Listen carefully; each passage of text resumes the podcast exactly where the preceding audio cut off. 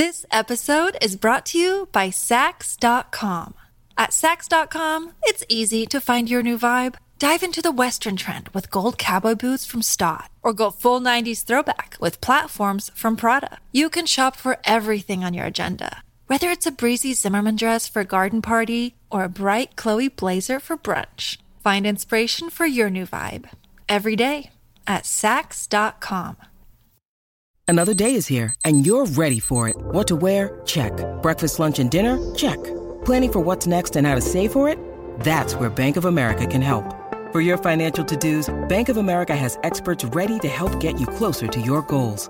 Get started at one of our local financial centers or 24-7 in our mobile banking app. Find a location near you at bankofamerica.com slash talk to us. What would you like the power to do? Mobile banking requires downloading the app and is only available for select devices. Message and data rates may apply. Bank of America and a member FDIC.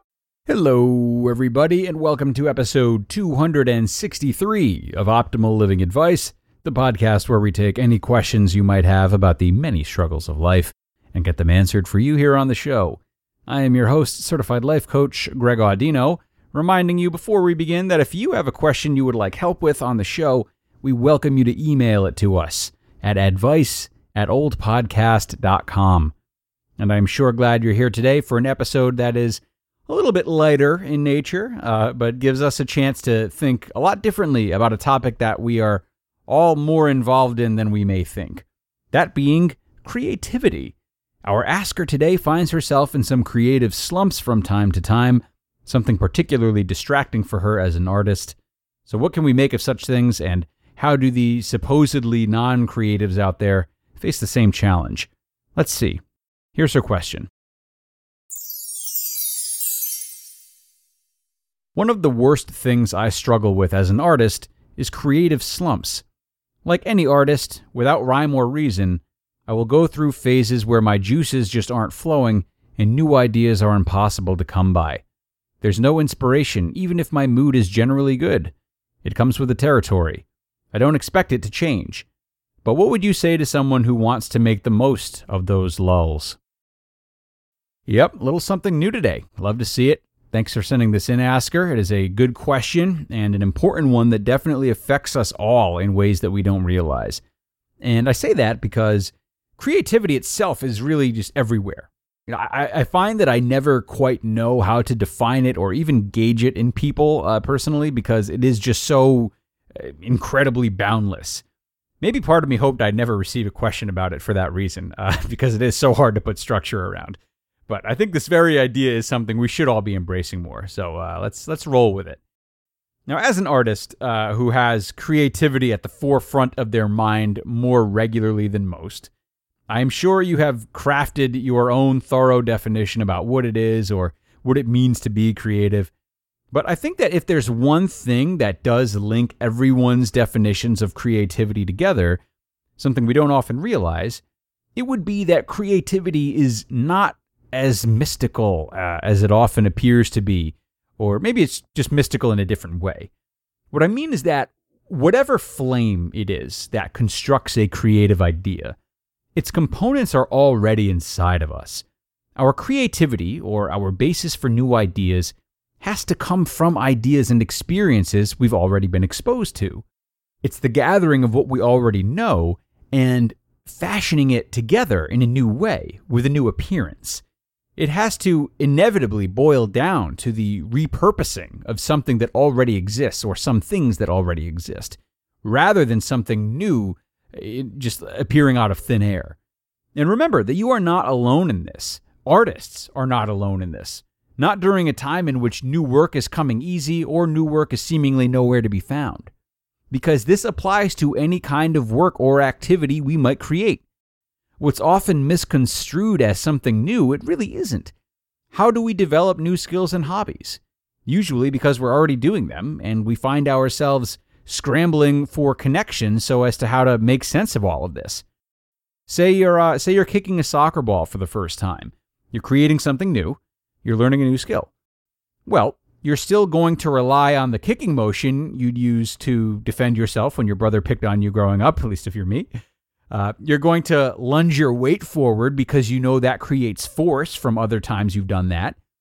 You are instinctually going to throw your hand out because you know that's how to keep balance when you're moving off center. So it's the culmination of so much that we already know. And it's you choosing to do it rather than this new gift being bestowed upon you out of nowhere. Not far off the action preceding motivation logic that I bring up a lot on the show. So, whether or not you're an artist in the typical sense, your ability to create still lies within you at all times. And the real conflict during those times when you feel the, the magic isn't there is that you fall into the trap that many do, which is the trap of not realizing that the stage is already set and always is set for creation. Your slumps aren't about creativity being impossible versus possible. They're about how efficiently you are recognizing, cultivating, and using your many tools. And ironically enough, included in those tools are the draining feelings that you have during these dark days. So, how can you fashion those brief moments of anxiety or bleakness? You're exposed to all kinds of new stimuli in these times new conversations, new objects, new places, in addition to those feelings of um, artistic confusion. Of course, all of this is only helpful to you should you choose to recognize it as such. You're still taking in new information, which you're able to blend with other information you have stored if you choose to.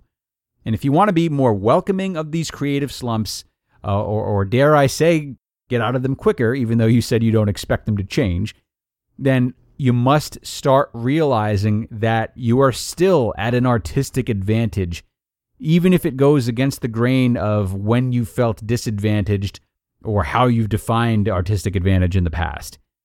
And you maximize this advantage by being aware of all that's entering your experience, what it consists of, and how to create more new experiences, either by your own hand or simply by seeing what's out there in the world. A creative slump is is not a dark cloak preventing you from acting until it decides to free you.